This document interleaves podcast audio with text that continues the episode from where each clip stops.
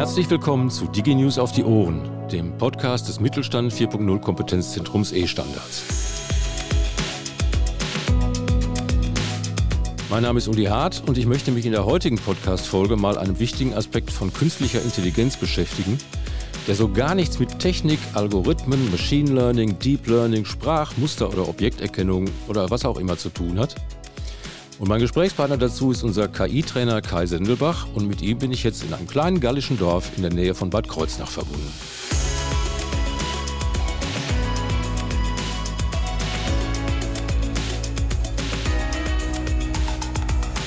Hallo Kai, schön, dass du da bist. Hallo Uli. Kai, du machst ja regelmäßig im Wechsel mit deinem Kollegen Ansgar Ramacher den Online-Talk KI-Praxis mit mhm. Themen, die für produzierende Unternehmen interessant sind. Eins dieser Themen ist das Projektmanagement für den Einsatz von KI. Warum? Ist das was so anderes als zum Beispiel die Einführung eines ERP oder eines PPS-Systems? Naja, zum Teil. Also KI-Projekte sind ja zunächst einmal IT-Projekte und müssen so entsprechend gemanagt werden. Und dazu gibt es etablierte Vorgehensweisen oder Methoden, wie man im Allgemeinen dort vorgeht. Ein solches Vorgehen ist zum Beispiel Scrum, das zu den agilen Projektmanagement-Methoden gehört, die mittlerweile oft in der IT eingesetzt werden. Kann ich da mal direkt eben reingrätschen? Sowohl Scrum als auch agiles Projektmanagement. Ich bin mir nicht sicher, ob da wirklich jeder was mit anfangen kann. Könntest du diese beiden Termini mal ganz kurz erklären, bitte? Gerne. Also so, ich bin ja schon etwas älter. Als ich vor 30 Jahren Informatik studiert habe, war oft noch das sogenannte Wasserfallmodell im IT-Projektmanagement in Gebrauch. Und dahinter stand die Idee, dass man die Anforderungen, die mit Hilfe der IT gelöst bzw. bearbeitet werden soll, zu Beginn eines Projektes ganz genau definieren kann. So, und wenn ich diese Definition einmal habe, dann können die nachfolgenden Schritte wie die Konzeption des Programms, welche Tools ich einsetze, welche Datenbank ich benutze, die Implementierung, also die eigentliche Umsetzung in eine Programmiersprache, Test, Modifikation, Rollout, also die Einführung des IT-Systems in das Unternehmen und der nachfolgende Betrieb, dass man das alles schön nacheinander zeitlich abarbeiten kann. Und von dieser Vorstellung hat man sich zwischenzeitlich getrennt. Das trägt dem Umstand Rechnung, dass man viele Dinge zu Beginn eines Projektes gar nicht genau beschreiben kann oder dass sich während des Projektes Zielsetzungen oder die Rahmenbedingungen ändern, die Auswirkungen auf das zu entwickelte Programm haben. Oft erkennt man dann erst beim ersten Test eines Programms oder eben der KI-Lösung, die ich entwickle, Dinge, an die man am Anfang gar nicht gedacht hat. Und im schlimmsten Fall hat man am Ende eine Lösung entwickelt, die man gar nicht gebrauchen kann. Das ist jetzt keine blanke Theorie, sondern das ist die Erfahrung der letzten Jahrzehnte, dass man zu einem völlig neuen Ansatz gekommen ist, nämlich die Idee eines agilen Projektmanagements, wie zum Beispiel Scrum oder in anderen Bereichen Design Thinking ist ein prominenter Vertreter. Da plant man nicht groß, sondern man möchte möglichst schnell Dinge ausprobieren. Statt also eine große Lösung fertigzustellen, werden möglichst schnell kleine Teillösungen entwickelt, mit denen bereits gearbeitet werden kann. Durch die Tests und die Arbeit mit diesen Teillösungen ergeben sich oft neue Erkenntnisse, die dann in den Gesamtentwicklungsprozess einfließen können. Stellt sich beispielsweise heraus, dass eine Teillösung nicht das ist, was man haben wollte, dann hat man im agilen Prozess sehr viel früher die Möglichkeit, darauf zu reagieren und das zu ändern und eben nicht erst am Schluss. Okay, also wir haben es hier mit äh, KI-Projekten, IT-Projekten zu tun, die eben möglichst mit einem agilen Projektmanagement bearbeitet werden sollen. Also wenn jemand mit einem Wasserfallmodell kommt, dann ist da höchste Vorsicht geboten. Also das ist erstmal die Grundbasis. Aber die Frage war ja, was ist an KI-Projekten jetzt anders oder unterschiedlich? Also vom Management erstmal nicht. Das sind IT-Projekte und die werden so bearbeitet. IT-Projekte unterscheiden sich jedoch immer an den Anforderungen, die mit Hilfe der IT gelöst, bearbeitet oder optimiert werden sollen. Beispielsweise bei einer Warenwirtschaft hat man es mit der Verwaltung von Artikeln, Beschaffung oder Logistikprozessen zu tun. Dafür gibt es dann spezifische Entwicklungswerkzeuge, Frameworks, Programmiersprachen, besondere Datenbanken. Bei der KI geht es darum, einen spezifischen Wissensbereich auf die Maschine zu übertragen. Dazu muss ich das Wissen formal in Form von Regeln beschreiben können, die ich dann mit einem entsprechenden Entwicklungstool auf die Maschine bringen kann. Der zweite äh, wichtige Aspekt bei KI-Projekten ist, dass ich, damit die Regeln Entscheidungen treffen kann, ich das zugehörige Ausgangsmaterial liefern muss, quasi den Lesestoff.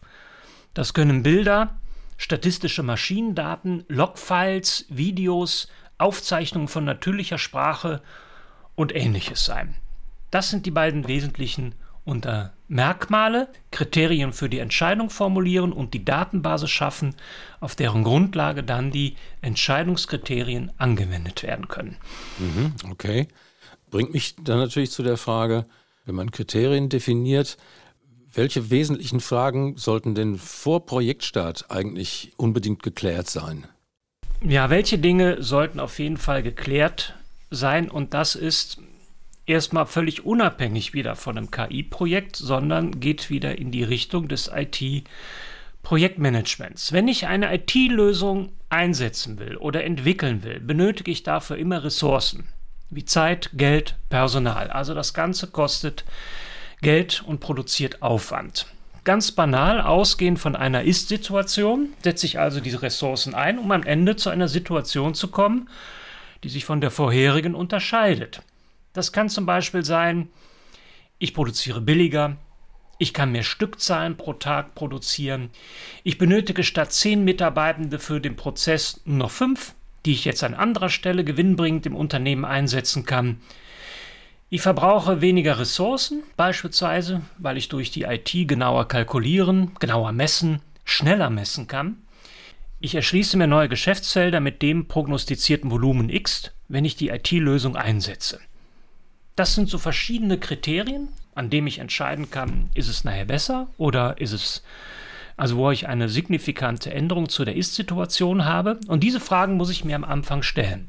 Wichtig ist, kann ich die Ist-Situation, die ich durch den Einsatz von IT verändere, so beschreiben oder messen, dass ich am Ende wirklich sagen kann, ja, es hat sich eine positive Veränderung ergeben. Also bin ich wirklich schneller, produziere ich wirklich mehr. Da muss ich natürlich immer wissen, wie viel brauche ich denn welche Zeit brauche ich vorher oder wie viel habe ich denn vorher produziert. Wenn ich das nicht genau sagen kann, dann entwickle ich so ein bisschen ins Blaue hinein und hoffe, dass es am Ende alles besser wird. Mhm, okay.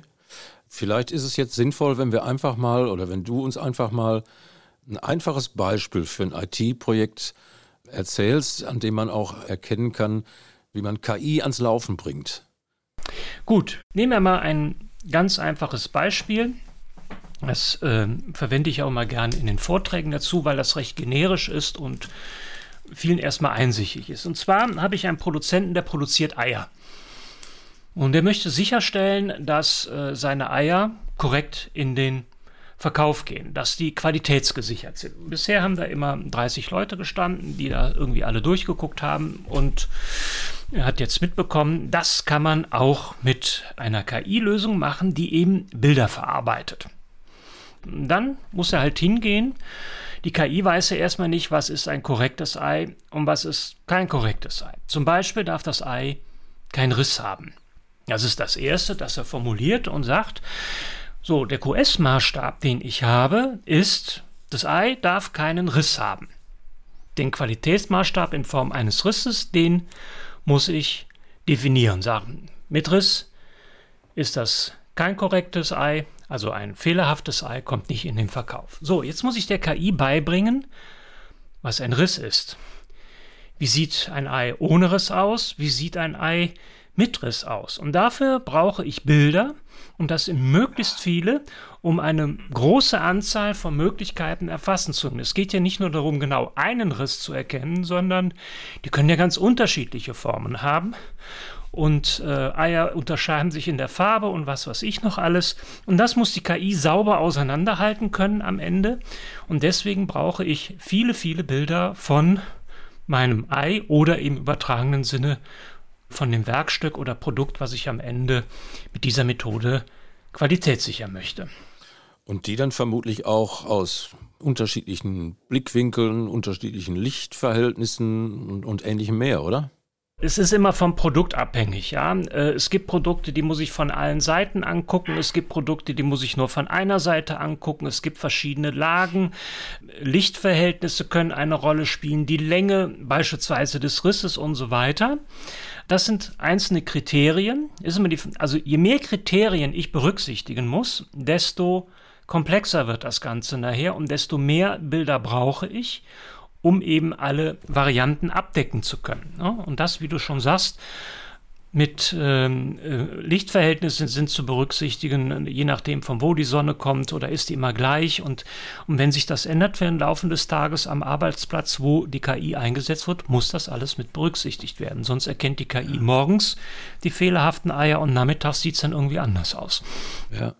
Ich nehme mal an, äh, wir reden ja tatsächlich auch über digitale Bilder, also Bilddaten. Wir halten keine Fotos von Eiern vor eine Kamera. Gibt es da Anforderungen an die Bilddaten, mit denen ich so eine KI, ich sage jetzt mal in Anführungszeichen, füttere? Ja, relativ einfach, möglichst viele und möglichst große, also keine komprimierten Bilddaten. Also komprimiert heißt immer, dass man die Bilder kleiner macht. Die sind in der Größe viel kleiner. Beispielsweise, wenn ich etwas per E-Mail verschicke, verschicke ich oft komprimierte Daten wie ein JPEG oder ähnliches. Das ist für die KI weniger geeignet, weil dann Detailinformationen verloren gehen. Ja, ist ja ganz klar, das Bild ist viel kleiner und je mehr Informationen haben, desto besser. Also verwende ich ein Datenformat, was unkomprimiert ist. Zum Beispiel TIFF ist ein solches Format. So, jetzt stelle ich mir mal vor, man hat so ein, so ein System installiert und hat seine KI angelernt und die kennt auch prima beschädigte und unbeschädigte Eier. Aber wir wissen ja nun auch, das haben wir ja auch der, bei der Arbeit des äh, Kompetenzzentrums gelernt und immer wieder festgestellt, dass man gerade bei Digitalisierungsmaßnahmen das Unternehmen immer von einer erfolgreichen Maßnahme immer auch gern auf neue Ideen kommen und Dinge weiterentwickeln. Ja, genau. Kann man sich nach deiner Erfahrung innerhalb einer KI-Projektplanung oder des Projektmanagements auf sowas vorbereiten oder fängt man da bei jedem neuen Gedanken oder Entwicklungsschritt wieder, wieder von vorn an? Naja, man muss sich darüber im Klaren sein, dass das mit einem System zu tun haben, was eben auf die betrieblichen Änderungen reagiert. Zum Beispiel, nehmen wir das Beispiel der KI-Lösung für die Qualitätssicherung, was wir gerade hatten. Jetzt sind wir mit unserem Projekt durch, die Kriterien sind definiert, Bildmaterial ist vorhanden und kann verarbeitet werden. Die KI hat gelernt, was sie erkennen soll und sie macht das, was sie tun soll. Sie erkennt korrekte Produkte von den fehlerhaften. So, und wenn sich die Qualitätskriterien und das Produkt nicht ändert, dann macht die KI das bis ans Ende aller Tage, also bis man ihr den Strom abdreht. Nun ist das ja, wissen wir alle, es ändert sich was. Also es ändern sich beispielsweise Qualitätskriterien oder es kommen neue Produkte dazu. Und da muss ich der KI etwas neu beibringen. Und dann stellt sich die kardinale Frage, wer macht das denn? Habe ich dafür betriebsinternes eigenes Personal? Klammer auf, das gegebenenfalls gesondert qualifiziert oder freigestellt oder gar eingestellt werden muss? Oder werden diese Modifikationen oder Änderungen von einem externen Dienstleister in Form eines Wartungsvertrages übernommen? Also diese Frage muss ich mir am Anfang stellen, um dann nachher nicht die Überraschung zu haben, sagen so, ich habe jetzt hier Geld in eine KI-Lösung investiert. Das ist aber keine Maschine, die jetzt da irgendwie steht und immer Löcher an derselben Stelle bohrt, sondern wenn sich etwas ändert, muss ich diese Maschine anpassen. Genau wie eine Drehbank für jedes neue Werkstück muss ich das auch machen. Und da muss ich die Frage klären, wer macht das? Oder auch die Frage, wer unterstützt die betriebsinternen Nutzerinnen des KI-Systems? Sind das interne Mitarbeitende, die sich dort eingearbeitet haben oder nutze ich wieder extern die Hotline von einem Dienstleister, der dann das natürlich auch wieder in Form eines Wartungsvertrages honoriert haben möchte? Was jetzt besser ist, ob ich jetzt intern oder extern das mache, also von internen Mitarbeitenden oder mit einem Dienstleister dauerhaft zusammenarbeite, lässt sich, du ahnst es schon, im Allgemeinen nicht entscheiden, da das von einer Vielzahl von Faktoren abhängig ist. Ja, also zum Beispiel die Frage, wie oft gibt es neue Produkte? Zweimal im Monat oder alle drei Jahre? Bei zweimal im Monat würde ich mir überlegen, hm, das ist, kommt so oft vor, da sollte ich vielleicht doch besser einen eigenen Mitarbeitenden für haben. Die Frage ist auch, wie geschäftskrichtig ist dieser IT-Prozess oder KI-Prozess? Kann ich die notwendigen SpezialistInnen auf dem Arbeitsmarkt überhaupt finden oder kann ich ihnen überhaupt ein attraktives Arbeitsumfeld bieten und so weiter und so weiter. Das sind alles Fragen, die vorher zu bedenken und möglichst zu quantifizieren sind, dass ich eine ungefähre Vorstellung davon habe, was brauche ich. Es ist also wie bei jedem Stück Technik etwas, es muss gewartet werden, es muss weiterentwickelt werden, es müssen Personen da sein, die den Mitarbeitenden im Betrieb sagen, wie sie damit arbeiten können. Und das ist mit zu berücksichtigen. Ja, aber ich höre schon deutlich heraus, dass es ähm, ratsam ist, zu Beginn eines wie auch immer gearteten KI-Projektes von vornherein so ein bisschen schon auch den Blick über den Tellerrand zu wagen und sich bei der, mit der Abstimmung mit den verantwortlichen Leuten, egal ob intern oder extern, ja. auch mal zu fragen, wie könnte es denn, wenn wir das jetzt, was wir hier vorhaben, wenn das realisiert ist, wie könnte es denn danach weitergehen? Und was für Vereinbarungen müssen wir wahrscheinlich das betrifft das jetzt eher externe äh, Mitarbeitende. Was für Absprachen müssen wir denn von vornherein treffen, damit auch bei der nächsten Entwicklungsstufe, die wir heute noch gar nicht kennen, ja. äh, möglichst reibungslose Zusammenarbeit weitestgehend gewährleistet ist. Habe ich das so richtig verstanden? Ja, sagen wir mal so. Der schlimmste anzunehmende Fall ist das böse Erwachen. Ja, man hat jetzt alles schön hingestellt, die KI-Lösung läuft und jetzt ändert sich irgendein Parameter, die Maschine, die KI erkennt das nicht mehr und spuckt alles nur noch fehlerhafte Teile aus. Sagt, große Katastrophe. So, und jetzt heißt es, was tun wir jetzt? Und da muss irgendjemand da sein, der das Ganze hilft. Und im schlimmsten Fall ist es so, muss ich den Dienstleister oder wen auch immer anrufen, wenn ich das nicht in, in betriebsintern habe und sage, ihr müsst sofort vorbeikommen und äh, geht alles nicht und macht und tut. Und das macht er gerne. Und der hat dann, äh, rechnet seine üblichen Stundensätze ab und dann sagt, Moment mal, das ist jetzt aber sehr teuer und das haben wir doch alles so nicht gesehen. Und dann wird der Dienstleister vielleicht sagen, ja, das war die Frage Anfang des Entwicklungsworkshops, wie oft ändern Sie denn Ihre Produkte? Und das konnte uns keiner sagen. Ja? Also, das Entscheidende ist, das ist jetzt ein bisschen sehr einfach, dieses Beispiel, aber das Entscheidende ist, dass ich mir vor Beginn des Projektes überlege, was für einen Betrieb habe ich eigentlich und was will ich eigentlich damit? Und ein guter Dienstleister wird einem alle diese Fragen stellen und sagen, wie oft hast du denn Produkte? Welche sind das denn? Wie schnell machst du es denn jetzt? Wie schnell soll es nachher sein? Gibt es Spitzen? Gibt es spezialisierte Mitarbeitende, die nicht ersetzbar sind im Unternehmen? Kommen wir an die dran? Und so weiter und so weiter. Also es ist nicht irgendwie so ein, wie ein Stück, äh, was ich jetzt bei Amazon in der Kiste kaufe, mir da hinstelle und sage, jetzt lege ich mal los, sondern je nachdem, was ich mache, also wenn ich ein größeres Projekt Projekt starte, sollte ich mir überlegen, wie geht es danach weiter? Und wer macht das dann? Ja, und dann kann es sinnvoll sein, betriebsintern jemand auszubilden, weil man sagt, das ist so wichtig für uns und da stelle ich jemand ein, der das dann macht. Oder sagt mir eben, naja, dem muss ich so viel Geld bezahlen und so oft ändert sich bei uns eigentlich erstmal nichts. Das brauchen wir erstmal nicht, sondern wir lernen unseren Dienstleister kennen, mit dem kommen wir gut klar, der hat ein gutes Angebot gemacht, dann kann man das auch machen. Ja? Und nur, dass man es möglichst in der Hand hat, im Endeffekt zu sagen, so wenn ich es denn wieder in den Betrieb zurückholen möchte, wenn ich extern externen Dienstleister habe, dass ich das auch tatsächlich kann. Ja, das ist wieder das Stichwort von E-Standards oder eben standardisierten Tools. Also die Frage, kann ich das denn überhaupt? Darf ich das denn überhaupt? Oder sind dazu irgendwelche Lizenzen notwendig, die entweder exorbitant teuer sind oder der Dienstleister möchte das in der Hand haben? Bestes Beispiel, ähm, bei SAP kann ich am Quellcode nicht rum, rumfummeln. Okay, Kai. Ja? Jetzt habe ich noch eine abschließende Frage, die wir in dieser Podcast-Reihe wirklich allen unseren Gästen und Gesprächspartnern stellen. Du bist ja nur auch schon ein paar Tage im Geschäft und deshalb mal auch an dich die Frage, was ist aus deiner ganz persönlichen Sicht vor deinem Erfahrungshintergrund der wichtigste Grund, dass kleine und mittlere Unternehmen sich überhaupt und generell mit Digitalisierungsthemen beschäftigen sollen? Eine einfache Antwort willst du haben, ja? Also, ich will es an einem Punkt festmachen. Ganz vereinfacht gesagt. Mit Hilfe von Digitalisierung gingen viele Dinge einfach viel, viel schneller. Also wenn man sich das vorstellt, ich hätte ein Unternehmen, das beispielsweise nur auf dem Postwege erreichbar ist. Also wenn ich irgendwas von dem will, muss ich den Brief schicken, der wird bearbeitet und der kommt zurück. Das kann man alles machen, geht, ja. Und äh, manche arbeiten immer noch so. Rechtsanwälte, glaube ich, machen das zum Teil noch so oder müssen das so machen. Ja, aber es gilt der alte Grundsatz, Zeit ist Geld. Und da möcht, dann kann man sich als Unternehmen ja selbst fragen, als KMU, mit was für einem Unternehmen möchte ich eher zusammenarbeiten? Das, was mir nach vier Tagen eine Antwort auf meine Lieferanfrage gibt, oder mit dem Unternehmen, das mir eine Antwort binnen von Stunden gibt? Oder ich kann mir die Frage gegebenenfalls sogar selbst und sofort auf der Webseite des betreffenden Unternehmens selbst beantworten.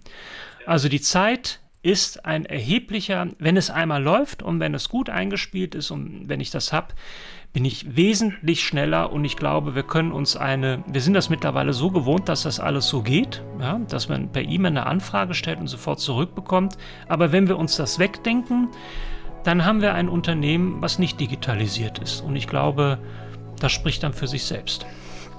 Okay, vielen Dank, dass du dir für dieses Gespräch die Zeit genommen hast. Gerne. Alles Gute, bleibt gesund und ihr auch. Bis die Tage. Macht's gut. Das war der Podcast Talk mit Kai Sendelbach über KI-Projektmanagement. Wenn Sie mehr Informationen zum Thema künstliche Intelligenz haben möchten, empfehle ich Ihnen unsere Website unter www.estandards-mittelstand.de. Im Hauptmenü Themen im Fokus finden Sie Veranstaltungshinweise, Berichte aus Praxisprojekten, Blogs und noch einiges mehr. Und auch in der Materialiensammlung halten wir Faktenblätter und Best Practices für Sie bereit. Und wenn Sie ein persönliches Gespräch mit einem unserer KI-Trainer führen möchten, Kontaktdaten finden Sie natürlich ebenfalls auf unserer Homepage. Für heute vielen Dank für Ihr Interesse und alles Gute. Und immer daran denken, E-Standards, genau richtig für den Mittelstand.